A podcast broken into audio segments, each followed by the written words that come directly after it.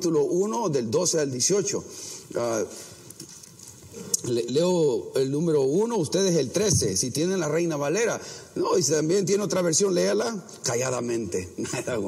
El versículo 12 dice: bienaventurado el varón que soporta la tentación, porque cuando haya resistido la prueba, recibirá la corona de vida que Dios ha prometido a los que le aman. Ustedes el 13.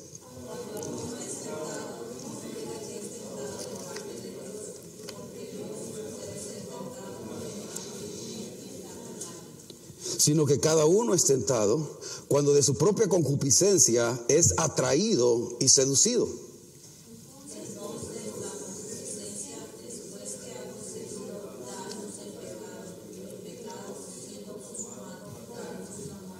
Es más, si no tiene Biblia, lea la pantalla que lo están poniendo ahí. Amados hermanos míos, no erréis. Toda buena dádiva, todo don perfecto, desciendo de lo alto, del Padre de las luces, en el cual no hay mudanza ni sombra de variación.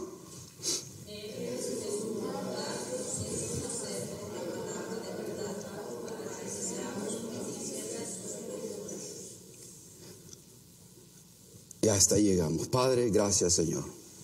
Bendice este tiempo. Ya hemos adorado, alabado, bendecido tu nombre. Ahora háblanos, corrígenos. Dame. Esta mañana le he puesto siendo libre del dominio del pecado, siendo libre del control del pecado, ¿no? El pecado, de una manera u otra, si una persona está esclavizada a un hábito pecaminoso, está atado, hay ataduras. Lo vea usted o no lo vea, hay ataduras. Lo reconozca usted emocionalmente, espiritualmente, inclusive, puede decir, ser hasta físicamente, puede haber ataduras. Y no nos dejan ser quienes Dios quiere que seamos. No estamos libres. Y lo que el Señor ha puesto en mi corazón es que nos enojemos lo suficiente para decir: yo quiero estar libre. Yo no quiero ese pecado más. Yo no quiero esa situación pecaminosa, ese hábito pecaminoso que he permitido por cualquier forma que haya sido, que siga bajo el control de mi vida. Dios tiene que estar bajo control de mi vida, no ese pecado bajo control de mi vida. Y tengo que enojarme lo suficiente, decir: Señor, en el nombre de Jesús, ayúdame a ser libre del pecado que me ata, que me amarra. Todos tenemos más de alguna cosa, hermano. Todos tenemos algo que nos está atando, tenemos algo que nos está amarrando. Como digo, puede ser consciente e inconscientemente. Pero, hermano, cuando uno está enfermo, ¿dónde vas? ¿Qué necesito hacer cuando uno está enfermo? ¿No? Ir al hospital, ir al médico, ¿no? Por lo menos ir para que me diagnostique. ¿Qué tengo yo? Que me diga el médico qué tengo. Ahora, en este lugar, esta iglesia es un hospital. Aquí nadie viene sano. Aquí todos somos una bola de pecadores. Bienvenido. Usted y yo somos pecadores. Fallamos al Señor. No hacemos lo bueno. A veces hacemos lo malo, pero a veces tampoco hacemos lo bueno. Porque la Biblia dice: aun cuando no hacemos lo bueno, nos es contado como pecado. Alguien decía, un misionero que tuve en el seminario hace años, misionero de 37 años en Honduras, americano, hablaba español, y me decía que cuando uno no fornica, no toma bebidas alcohólicas, no adultera, no miente, no levanta chisme, y pueda usted ponerlo en la lista de pecado ahí, ha alcanzado la santidad de un sapo. Wow, dice, uno ya no haciendo eso. Yo dije, ya han alcanzado algo de santidad, ¿no? Hemos alcanzado la santidad de un sapo, porque un sapo no fornica, no peca, no fuma, no adultera, no miente. Cuando usted ha visto un sapo mentiroso, es bocón, pero no miente. Pero hay que añadirle, dice, a eso hay que añadirle paz, gozo, bondad, fe, confianza, mansedumbre, dominio propio. Los frutos, el fruto del Espíritu Santo. Entonces estamos haciendo algo. Pero si solo dejamos de hacer algo, algunos ven el cristianismo como una lista de cosas de no hacer. Esto es lo que no tengo que hacer. No, hay más que cosas que Dios quiere que hagamos, que cosas que dejemos. Y solo nos quedamos enfocados en lo que no queremos hacer.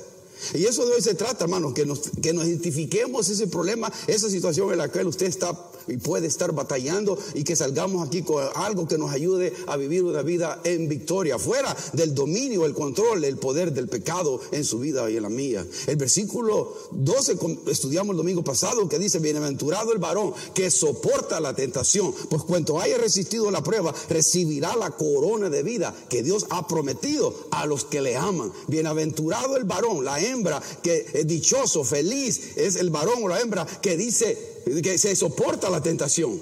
Ahora, hasta ese versículo, la tentación tiene que ver con aflicciones, preocupaciones, situaciones difíciles que vienen a su vida y a la mía. Pero desde el 13 en adelante tiene que ver con la incitación al mal, con las cosas que van a venir a su vida y a la mía por pecar, que nos hagan pecar. Es un tipo de prueba diferente, la prueba de la aflicción, pero la prueba que viene hacia hacer lo malo. Y hoy estamos bombardeados, hermano, por eso. Por eso es que hoy esto es algo que ni siquiera quería decir el domingo pasado que íbamos a tocar y cómo tocarlo, aunque les dije ahí más o menos algunas cosas, porque hasta eso algunos, no sé, que no vengan a la iglesia. Quizás algunos por ahí no están porque yo dije algo que iba a hacer. Y no quieren mejor, no quiero escuchar, prefiero seguir como estoy. El versículo 13... comenzamos ahí a estudiar ese versículo 13. Dice: cuando alguno es tentado, la palabra tentado ahí es diferente a la palabra tentado que se usa desde el 12 para atrás. Es en este sentido que se está usando aquí la palabra tentado, se usa con mucho menos frecuencia en toda la escritura, que tiene que ver con la incitación al mal, con la incitación a pecar, con la incitación a sucumbir en la tentación, en algo malo, algo inicuo, algo que no le agrada a Dios. Esa es la palabra en el 13, tentado. Y cuando usted es tentado, todos somos tentados. Jesucristo fue tentado, usted va a ser tentado. Y si usted no está siendo tentado hacia lo malo, y todo le da lo mismo, no es hijo de Dios.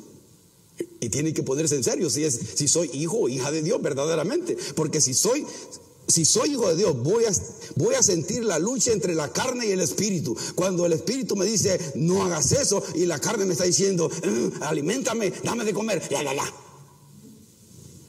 Y va a haber esa lucha ahí. Y usted y yo vamos a decidir en esos momentos qué vamos a hacer. O lo va a hacer en su fuerza o lo va a hacer en el poder del Espíritu Santo. Solos no podemos, hermanos, resistir el pecado. Si algo se lleva en esta mañana, solos no podemos. Porque todos vamos a hacer pecado. Por eso dice, va a haber un tiempo donde vamos a pasar tiempos de prueba de tentación, donde nos sentimos que estamos siendo jalados hacia lo malo, para que sucumbamos a lo malo. Hay palabras interesantes en ese versículo 13, porque dice, cuando alguno es tentado, no diga que es tentado de parte de Dios, porque algunos piensan y culpan de alguna manera a Dios. Pues Dios así me hizo. Entonces es culpa de Dios. Mire qué lindo. Pero la gente dice esas cosas. Culpa a Dios. Porque Dios dice, no puede ser tentado por el mal. La naturaleza de Dios. Dígame algo de la naturaleza de Dios. ¿Dios es qué? Dios es amor santo. Es santo. La naturaleza de Dios. No conoce él el mal, no puede ser tentado por el mal, por ende él no puede tocar a nadie. Es inconsistente que un Dios que el mal no está, que el mal no existe en él, pueda ser tentado o que él use el mal para tentar a otros. Es imposible. El mal, la tentación o la incitación al mal, a pecar, hermano, nunca viene de Dios, nunca. La puede permitir, pero nunca viene de Dios. Y la Biblia aquí nos está diciendo, no culpe a Dios cuando vienen ese tipo de pecado a su vida, ese tipo de tentación a su vida. Porque dice que Él no tienta a nadie. Entonces, la tentación no viene de Dios. No puede que venga de Dios. Entonces, ¿de dónde viene? Es la gran pregunta. Y el 14 nos dice, sino que cada uno es ¿qué? Tentado, mire, otra vez la palabra tentado, incitación al mal. Cada vez que diga en estos versículos tiene que ver a pecar. Cada vez que alguien me está invitando a pecar, ¿viene de dónde?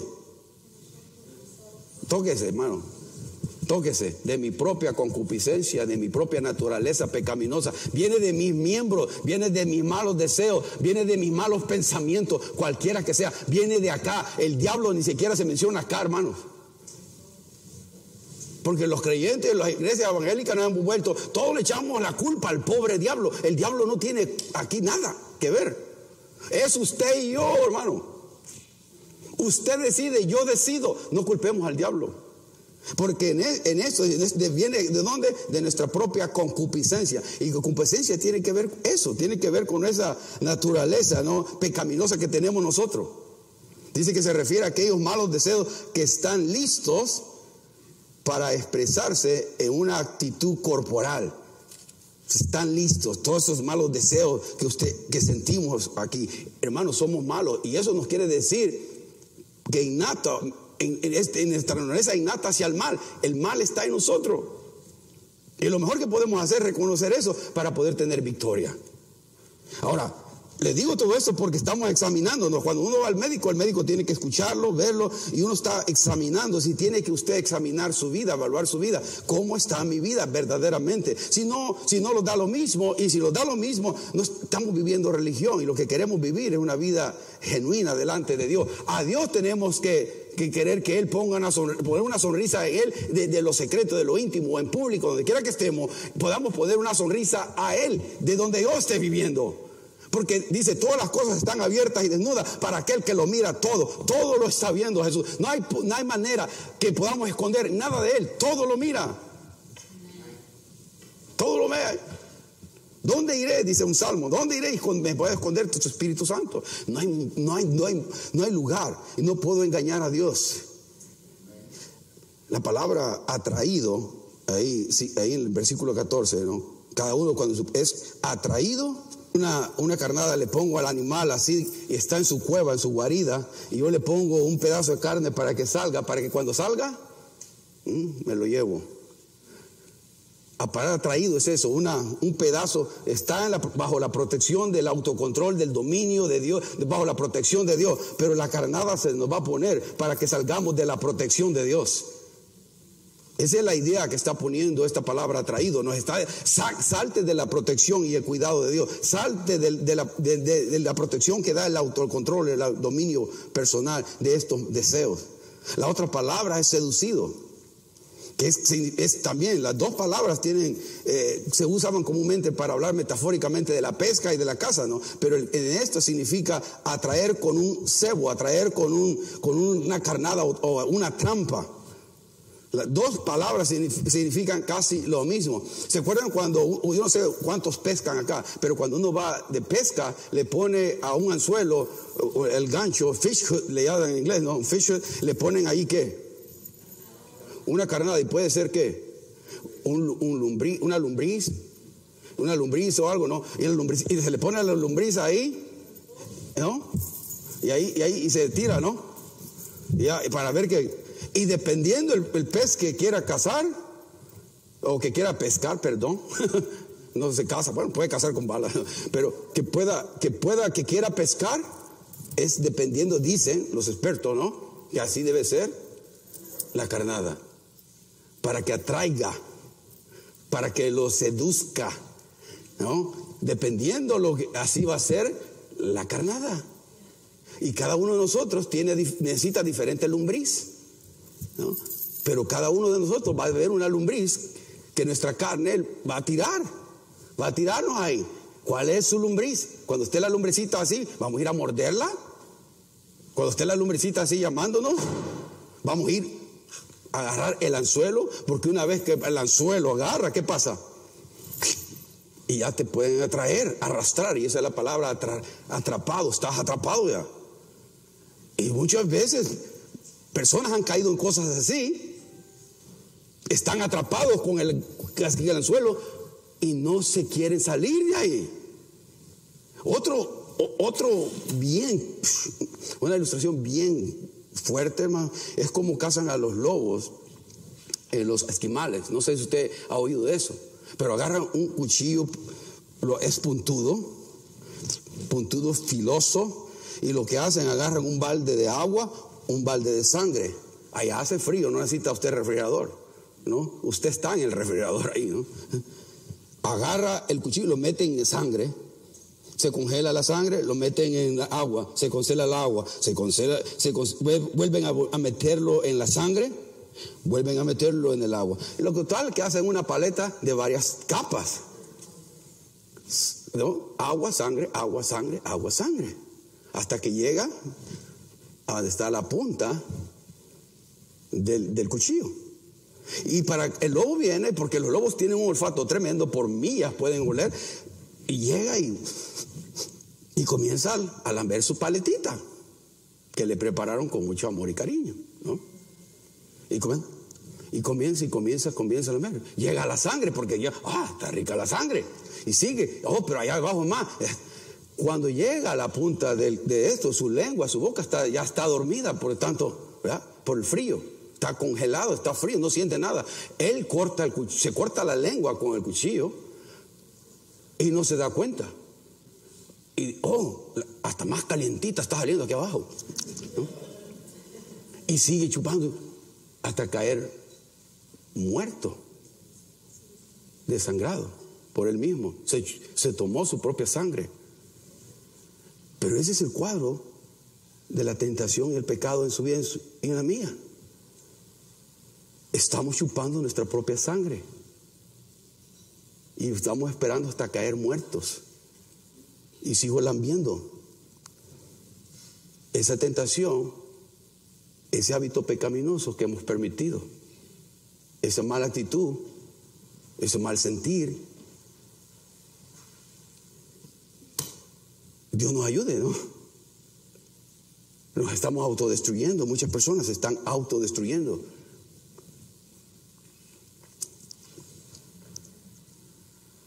Por eso el versículo 15 dice, cuando eso sucede, dice, entonces la concupiscencia, después de que ha concebido, da a luz el pecado, y el pecado, siendo consumado, da a luz a la muerte. De ahí se pasa de la ilustración de caza y pesca, se pasa a la ilustración de nacimiento, de concebir y dar luz. Porque después que el deseo, la tentación, se ha concebido, se ha embarazado, lo único que puede dar por baby, por un nuevo niño, es el pecado. Y el pecado igualmente se da, y lo único que puede traer el pecado como descendencia es que la muerte. Lo puede examinar esto en casa, pero es una cadenita, y lo que está queriendo hacer Santiago es que miremos dónde y rastrear dónde nos lleva el pecado. Cuando se presenta en el versículo 14 como tentación, como una prueba a lo malo, como una incitación a lo malo, entonces yo necesito saber que esa tentación, ¿dónde me va a llevar? ¿Dónde la va a llevar, hermano? Pregúntome yo, les pregunto a ustedes, ¿tomó café? Sí. ¿A dónde nos va a llevar? A la muerte. A la muerte, dígalo pues, hermano. ¿A dónde nos va a llevar? A la muerte. O sea, comienza con el versículo 14, con la tentación. Presenta usted, ya voy a hacer una lista de pecados. Mejor vamos allá para que lo miremos. Mire usted, una lista de pecados ahí. Primero, ahí aparece la ofensa, ¿no? La mentira, el engaño, el enojo, el chisme, la vanagloria, ¿no? Son tentaciones que se van a presentar. Hermano, la ofensa hay un libro que se llama La ofensa es la carnada de Satanás, es the bait of Satan, la carnada de Satanás, porque mucha gente ofendida anda por todas las iglesias. La ofensa se la andan llevando uno por el otro lado, no pueden dar gracia y perdón a las personas. Andan cargando la ofensa y no se deshacen de ella. Por eso tengo una lista ahí que involucra no solo las tentaciones o pecados del adulterio, la fornicación, no, también las del corazón cuentan, y son tentaciones que hacen mucho daño también. Mire, la mentira, el engaño, el enojo, el enojo, no tengo control de mi temperamento, Cuando dejo que el enojo tome control de mí. El chisme. ¿Cuántas chismosos hay aquí? No. ¿Quién va a decir yo? El chisme, no. Yo sé llevar unas cosas para las otras. La vanagloria. Se trata de mí, que me miren a mí. No. Que me miren a mí como predico, que me miren a mí como canto, que me miren a mí como oro, que me miren a mí, que me miren a mí. Y miren qué tan lindo soy, tan especial soy. La inmoralidad sexual, ¿no? La fornicación, sexo antes del matrimonio, es pecado. Es pecado. Y sí se puede guardar uno hasta el matrimonio si quiere. Yo lo hice con la misericordia de Dios. Llegamos hasta el altar, castos y vírgenes, adulterio. Y si usted ya cayó en fornicación, pues haga votos de pureza. Y Dios es de oportunidades. Y ya no vuelva a tener relaciones sexuales con nadie hasta que llegue a casarse. Si quiere una bendición de Dios, espere en Dios, joven. O espere en Dios aquel que todavía no ha experimentado eso. El adulterio, que es relación sexual no fuera del matrimonio. Eso es adulterio. Atracción con una persona del mismo género, del mismo sexo, ¿no?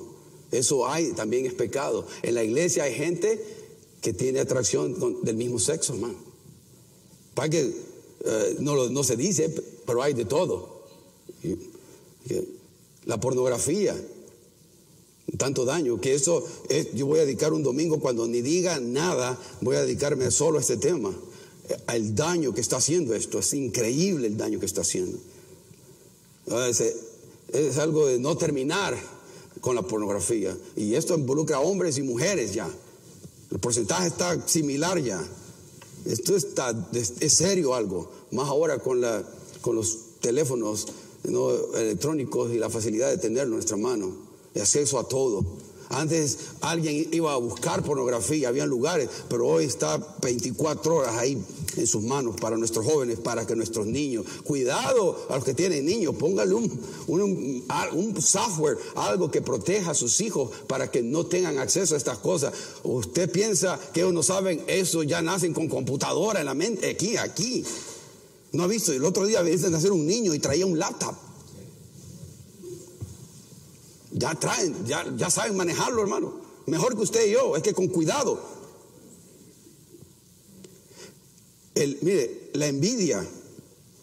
¿No? La envidia no se mira, hermano. No se ve en el corazón, a veces se ve en el rostro, algunas veces. La envidia, ¿no? Envidiar a otros por lo que tienen, por sus posesiones, o por lo que sea. Es pecado. Y es una tentación que puede venir a su vida. El egoísmo, avaricia, el orgullo asolapado, ¿no? A veces, decimos que somos humildes, pero estamos nada más. Hermano, si yo puedo decir que soy humilde, ya no cabe eso, pues. ¿Quién puede decir? Yo soy bien humilde, ¿sabes? Ya desde ahí está diciendo que es orgulloso. Y tenemos actitudes a cosas que hacemos así a veces. El abuso de las bebidas alcohólicas, ¿no? Hay hermanos que creo que se ponen a discutir así con una. ¿Sabes qué? Estuvo buena la iglesia. Ayer va. O sea, el abuso. Estamos diciendo el abuso de bebidas alcohólicas. Hay hermanos que ahorita están analizando las iglesias. ¿Sabes qué? Desde el COVID ya no voy a la iglesia. Ya no me gusta la iglesia. No necesito ir a la iglesia. ¿Verdad? ¿Para qué ir a la iglesia? No es necesario ir a la iglesia. Podemos alabar al Señor en cualquier lado. Dame otra. Está adorando la botella. Siga adorando a modelo ahí, siga adorando. Tarde o temprano, Dios va a tratar con unas personas que se llaman hijos o hijas de Dios y teniendo ese tipo de actitudes. Dios está en control de todo. No están las drogas también. La adicción a las redes sociales, hermano. Adicción a las redes sociales. Hay donde tenemos que atar la pornografía a la adicción de redes sociales. Hay una adicción tremenda. Ese químico que se segrega de felicidad en nuestro cerebro. Cuando usted, un like, cuando alguien le da un like a su foto, ¿no? Recibe esa dosis en su cerebro. contento, ¿no? Me hace sentir contento. Un like, imagínense. Pero es, y crea una adicción. Necesito eso.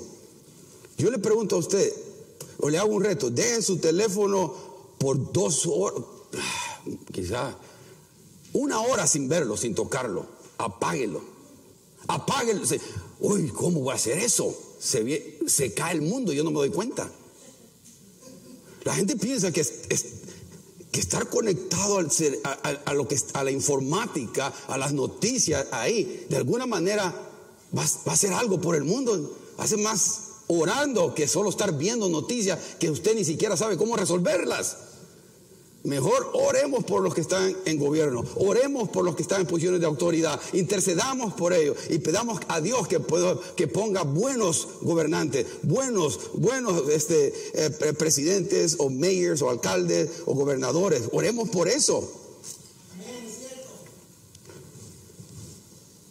Glotonería, ¿no? Como más de lo que necesito. La pereza o holgazanería, ¿no? Nunca tiene ánimo de hacer nada la persona. Eso es pecado, hermano. La pereza, no tengo todo, parecen de esos. Solo quiero quedarme viendo televisión, solo quiero. Si trabajé mucho, pues deja de trabajar, trabaja un poquito menos para poderle dedicar a Dios un tiempo donde vengamos con energía, con ánimo, con entusiasmo, no siempre quemados, hermano. Siempre le dejamos a Dios lo menos, ¿no? Lo peor. Él me da de lunes a domingo, me da vida, oxígeno, todo. Me da todo, Dios. Me da provisión, me da alimento, me da la salvación, me da todo. Me da su palabra, su sabiduría, me da su presencia. Pero yo no quiero dedicar un poquito de mi tiempo para Él. En venir a alabar y adorarle un día jueves, un día domingo. Y decir, Señora, gracias. Quiero aprender de ti, gracias. Ministrame, ayúdame, fortaléceme, y venir a adorarle también por todo lo que Él es. En la pereza, ¿no? El resentimiento, ¿no? Atado, falta de perdón, los pensamientos lascivos, ¿no? Todo el tiempo está ahí. No deje, hombre, que los pensamientos lascivos controlen su vida. Como alguien dijo, yo no puedo evitar que los pájaros vuelen sobre mi cabeza, pero sí puedo evitar que hagan nido. Tenemos que tener cuidado con los pensamientos varones, el que está acá y el que está allá. ¿Por qué? Porque el hombre es estimulado por los ojos. Y ve a una muchacha bonita que pasa, ¿no? ¡Pum! ¿No? Y el ver y apreciar la belleza de alguien no es malo. Pero cuando los pensamientos se hacen lascivos, y comienza a desear a las personas, y eso, alimentado por la pornografía, ya está desnudando a la persona y está haciendo cualquier cosa en su mente. Gracias a la pornografía, que está alimentándose mucho. ¿Y cómo vamos a mantener una mente pura y limpia si estoy alimentando mi mente e inyectándome todas esas imágenes sucias a través de la pornografía? ¿Y cómo voy a ver a las mujeres de una manera limpia, santa, pura, como Dios las ha hecho, cuando yo estoy viendo esas cosas? De una manera u otra, todos estos pecados que están ahí, hermano, están de una manera entrelazados, y hay más, por eso mira ahí, etcétera, porque hay más. Esos son los que el Señor ponía en mi corazón y los fui añadiendo poco a poco. ¿Por qué? Porque quería que el Señor hablara a cada uno de nosotros en el área que estamos batallando. Espero que nadie se haya quedado sin algo, porque todos tenemos algo ahí. Todos tenemos algo. Pero ahora, hermano, está bien. Ahora está bien todo lo que me está diciendo, pero ¿cómo puedo yo salir? ¿Y cómo yo puedo quitar el dominio del pecado? Porque si solo le digo y lo vengo a hacer sentir mal por eso, que mi motivación no es hacerlo sentir mal, no es solo por hacerlo sentir mal. Tenemos que aprender a cómo salirnos, ¿no? Y hay que orar unos por otros, hermano. No hay que condenarnos unos con otros. Todos tenemos batallas. Mi hermano está batallando con los pensamientos lascivos, pero el otro está batallando con la vanagloria y la envidia, el egoísmo. El otro está con la pereza. Estamos aquí en diferentes áreas. Tengamos misericordia unos con otros. Somos hermanos en Cristo. Amémonos con nuestras debilidades. Y demos gracia. Demos gracia, démonos gracia unos con otros. Amémonos genuinamente. Porque usted está bien en un área, ya le da la autoridad de hacer sentir mal a alguien, que alguien le venga a decir, ¿sabes qué, hermano? Estaba viendo pornografía. ¿Cómo has hecho eso? Eres un hipócrita, arrepiéntate, te voy a echar aceite caliente ahorita. Es hipocresía, hermano.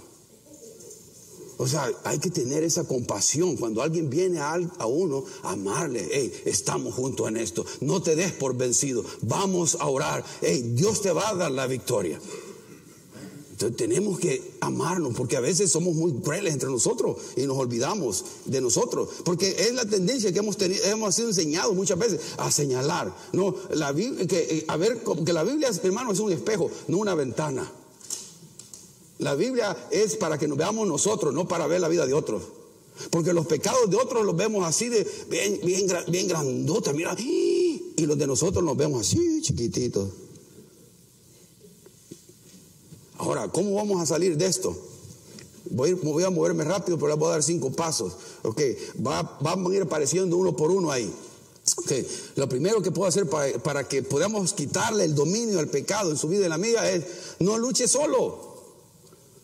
Va a aparecer ahí, no luche solo. En Proverbios 15, 22 dice: los pensamientos son frustrados donde no hay consejo, mas en la multitud de consejeros se afirman. Busque consejo, busque a un amigo que puede confiar, o un grupo que pueda rendir cuentas.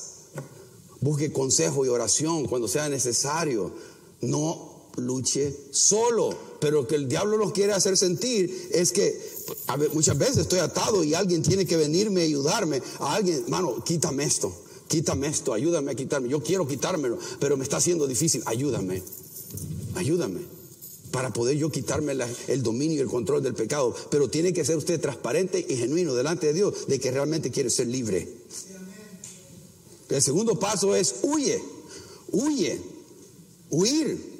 No, eso le dice Pablo al joven Timoteo, ¿no? En 2 de Timoteo capítulo 2 y 22 dice: huye de los malos deseos de la juventud y busca la justicia, la fe, el amor y la paz, junto con aquellos que invocan al Señor de corazón puro, de corazón sincero. O sea, nos dice, por una parte, huir de los malos deseos que tenemos todos y buscar a Dios.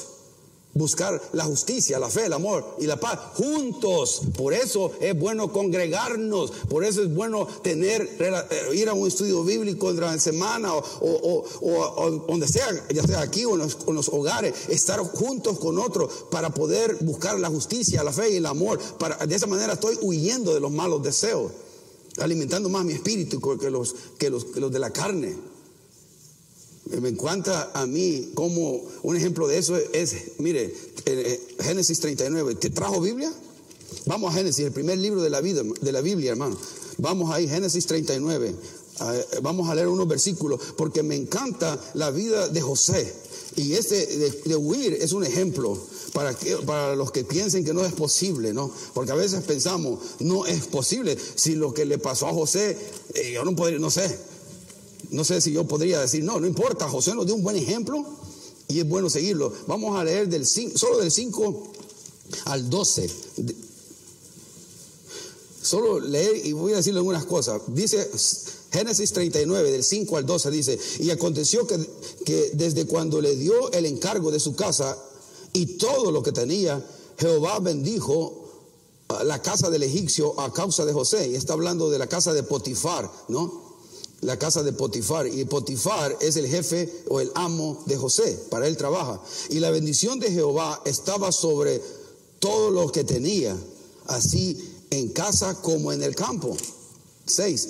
Y todo lo que tenía en mano de José, y con él no se preocupaba de cosa alguna, sino que del pan que comía.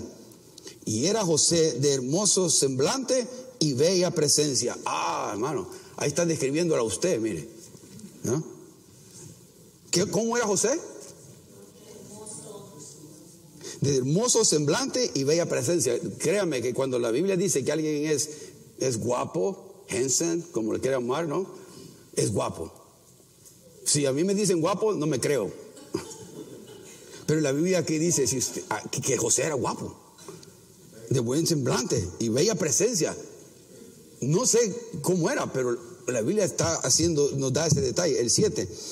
Aconteció después de esto que la mujer de su amo puso sus ojos en José. Quiero este jovencito, bello y precioso y guapo. Eso estaba pensando la esposa de Potifar, que ni su nombre se me dice aquí. Y dijo, ¿qué? Duerme conmigo. Le estaba diciendo, vamos a dormir, echamos una siesta. No, está hablando metafóricamente, hablando de ir a tener relaciones sexuales. La palabra dormir se usa así en la Biblia. Dormir juntos, ¿no? El 8. ¿Y qué dijo él? No tengo sueño. No dijo eso, ¿no? No dijo eso. Dice, y él no quiso. Y dijo a la mujer de su amo: he aquí que mi señor no se preocupa conmigo de lo que hay en casa, y ha puesto en mi mano todo lo que él tiene. No hay otro mayor que yo en esta casa, y ninguna cosa me ha reservado sino a ti. Miren, Dios me da, mi amo me ha dado potestad sobre todo. ¿Y cómo voy a hacer yo eso? Y está enumerando cada una de las bendiciones, cosas buenas que su amo ha hecho por él. Por cuanto tú eres su mujer, su esposa, ¿cómo pues haría yo este grande mal? ¿Y pecaría contra quién? Y pecaría contra Dios. Velo. Ahí está poniendo, él está habiendo sensatez y prudencia. El mal deseo, la tentación vino a José. La proposición al mal, la invitación al mal vino a José. Pero José está pensando, está examinando dónde lo va a llevar eso.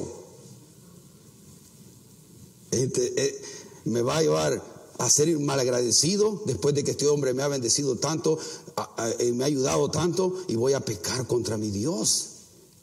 El 10, hablando ella a José, ¿cuánto? Cada día. Mira, acoso sexual, el primer caso aquí en la Biblia, ¿no?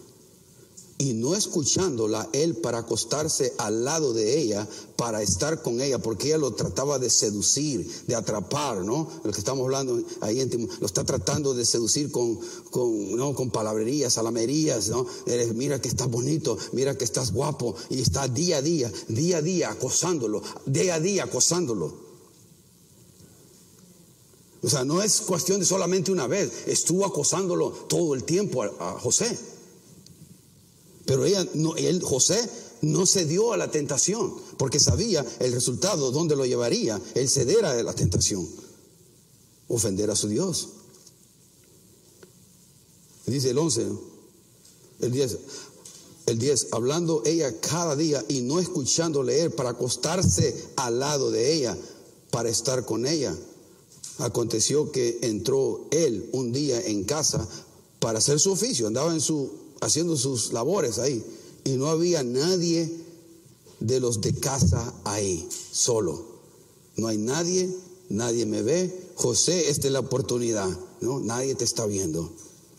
Y ella lo asió por la ropa, lo agarró, ya no pudo, ya solo con palabras, y le dijo, diciendo, duerme conmigo, acuéstate conmigo, tengamos relaciones, ¿no? Entonces él dejó su ropa en las manos de ella, ¿y qué hizo? Huyó y salió. Le dejó su ropa, hermano.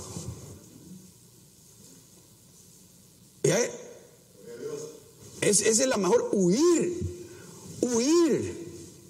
Tenemos que huir en el momento. Temblar. Yo imagino que José le iba temblando todo el cuerpo, hermano.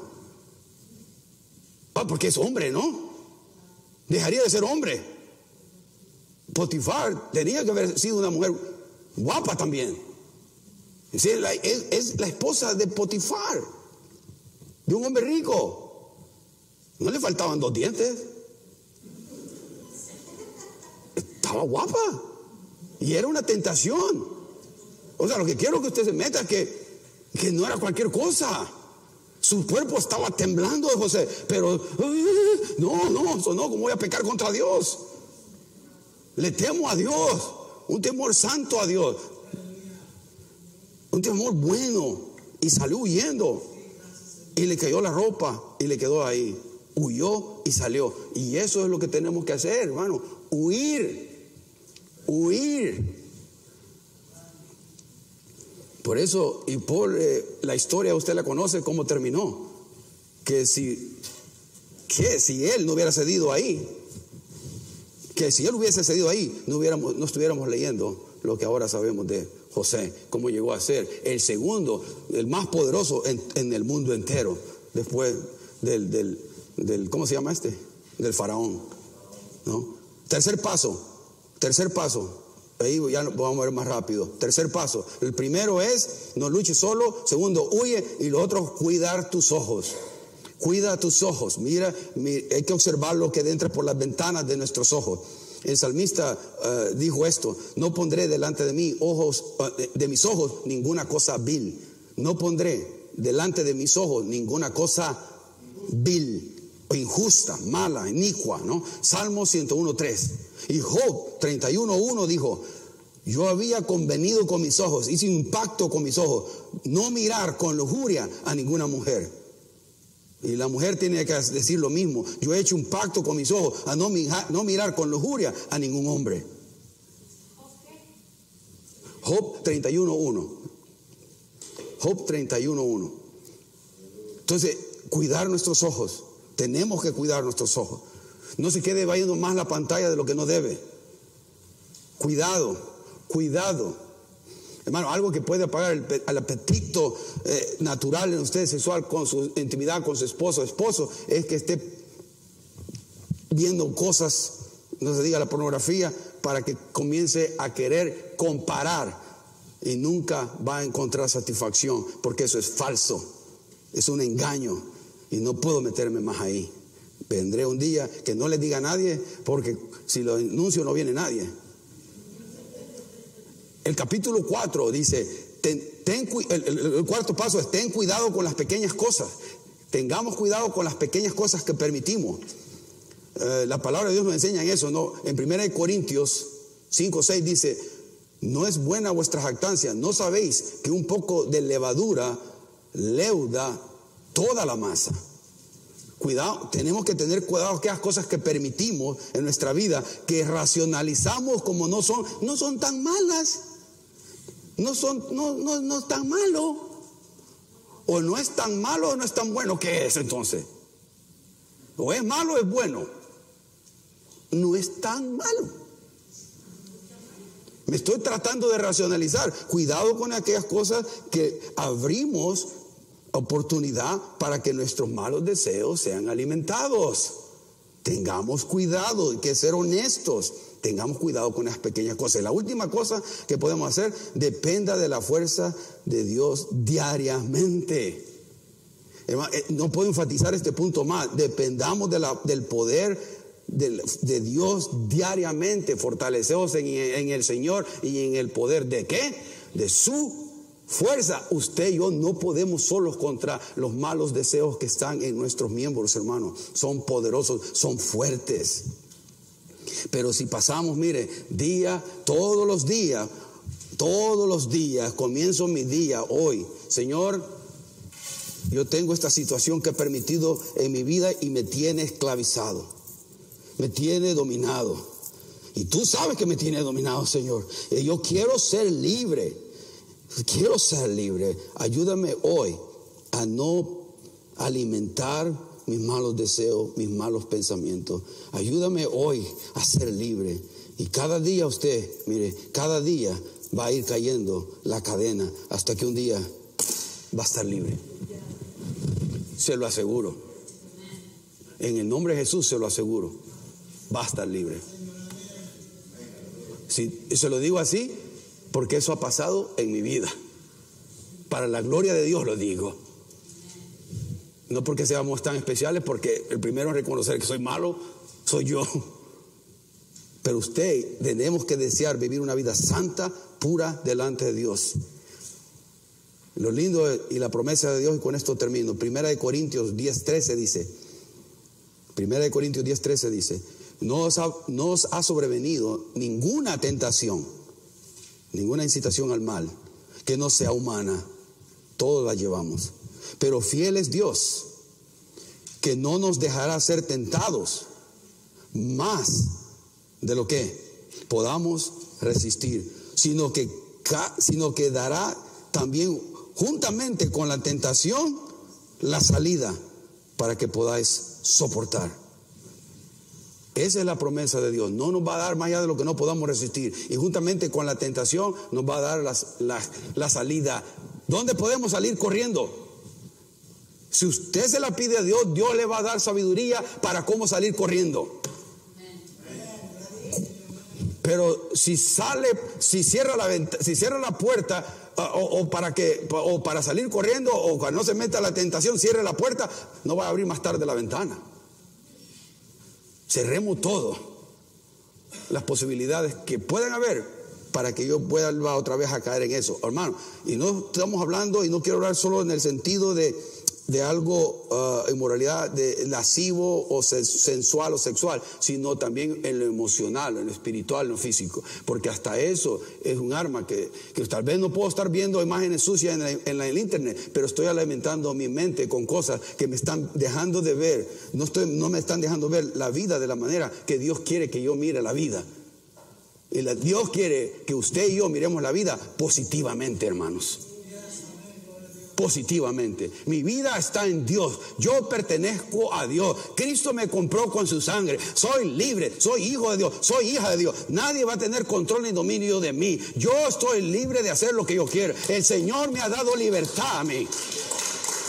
Y voy a ser libre. Y voy a glorificar a Dios. Y voy a honrar a Dios. Decido glorificar a Dios. Decido honrar a Dios. Ya no me va a dominar nada. Pero si usted no hace eso, va a vivir en derrota. Y yo creo que si el Espíritu Santo está en usted, y más que creo que si el que está en el Espíritu Santo, Dios le va a dar ese poder de decir no a lo malo y decir sí a lo bueno. Es posible, hermano. Estoy cansado de oír de derrotismos. No. ¿Hay victoria en Cristo, sí o no? Sí. Tenemos que creer en Él. En Él. Y sí se puede. Sí se puede. Pase diariamente cerca de Él. Cerca de Dios. Cerca de Cristo. Cerca de Cristo. Escuche una alabanza. Lea un buen libro. Lea la Biblia. Le escuche cosas buenas. Y haga algo diferente en ese tiempo de que usted está siendo expuesto a las cosas que el diablo quiere meter en su mente para afectar su vida. Y también, como hemos hablado, enfatizado ya, nuestra carne. Señor, ayúdanos. Ayúdanos. Pongo un canto, por favor, Oscar. Tengo unos minutos. Trae sanidad ahorita en este momento, Padre. Que tu Espíritu Santo hable a cada uno de nosotros. A los que estamos acá, a los que están viéndonos a través del internet, a los que van a ver esto más tarde, Señor, en cualquier parte del mundo donde esté, que traigas libertad del dominio del pecado. Queremos ser libres del control, de esclavitud que el pecado, cualquiera que sea, ha traído a mi vida. Hoy, como iglesia, hermanos, ayúdenme a orar. Ahora oremos en fe y confianza por su vida y por la vida de los hermanos. Hoy, Señor, se rompen las cadenas del pecado. Hoy se rompe el dominio del pecado. Pónganse en pie, hermanos. Pónganse en pie. Oremos al Señor de pie y pidamos al Señor que nos dé libertad a cada uno para poder ser la luz, la sal allá afuera, para poder anunciar a un mundo que se está muriendo, decir, Cristo salva, Cristo transforma, en Cristo hay poder para salvar, en Cristo hay poder para vencer las adicciones, cualquiera que sean esas. Intercedamos, por favor, hermano, intercedamos, por favor. Padre, en el nombre de Jesús, conoces cada uno de nosotros en esa área que estamos batallando, y no queremos irnos de aquí bajo condenación, no, queremos ir aquí animados, fortalecidos por tu palabra, a una nueva oportunidad más que nos das de decir, yo puedo ser libre en Cristo y no necesito que esto me controle, no necesito esto en mi vida que me está dañando, me está afectando.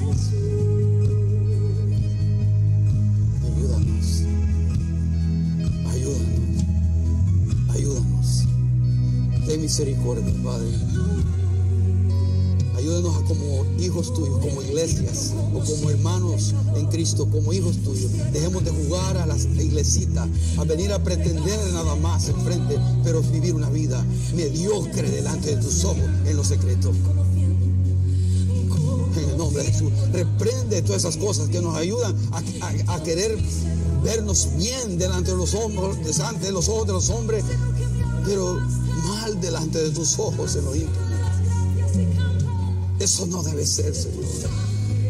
Examina nuestros corazones y pensamientos. Examínanos, Señor, y saca todo lo malo, todo lo no detrogado, todo lo perverso, todo lo que no es de ti. Ayúdame con la lucha contra los deseos de mi carne, contra los malos deseos que vienen en mi vida. Ayúdanos a cada uno de nosotros, Señor, cualquiera que sea. Que la gracia tuya descienda y tu amor y tu Espíritu Santo descienda a cada uno de los que estamos acá. Y a los que nos están viendo a través del internet, cualquier lado, cualquier momento, cualquier día, cualquier hora. Que tu Espíritu Santo dé victoria, Señor, y nos ayudes. Señor, hay personas que viven en ansiedad y en depresión también, que viven preocupadas y afanadas. En el nombre de Jesús, alimenta de su mente, sus corazones, con la fe, la confianza que viene de tu palabra, Señor, y que podamos descansar en tus promesas. Señor, ayúdanos. Es un mundo inicuo y malo que cada vez te da más la espalda, y se da la espalda a tus principios, tus valores, Señor, tus valores, no los nuestros. Ayúdanos a vivirlos a nosotros como iglesia, Señor, a vivirlo, a hacer la diferencia como hijos tuyos, a vivir una vida de humildad, de sencillez, con las prioridades en el verdadero orden correcto, y no pretender, Señor, pues que somos seguidores de Cristo y hacer lo que a nosotros nos da la gana. No puede ser un seguidor, un amo es Jesucristo, no yo mismo.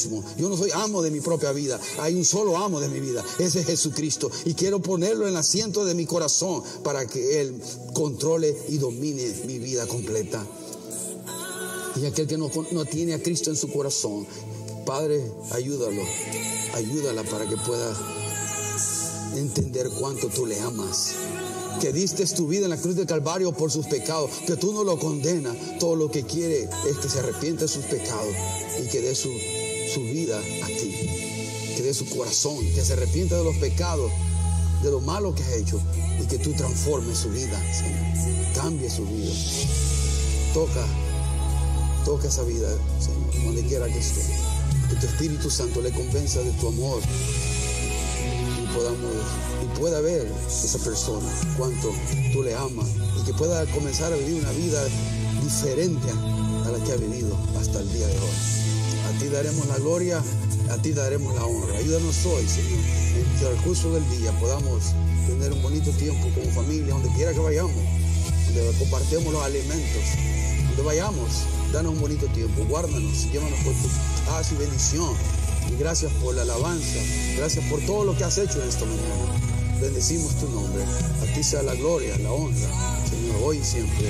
En el nombre de Jesús y en todo el pueblo de Dios decimos amén. Gloria a Dios, hermano. Un abrazo.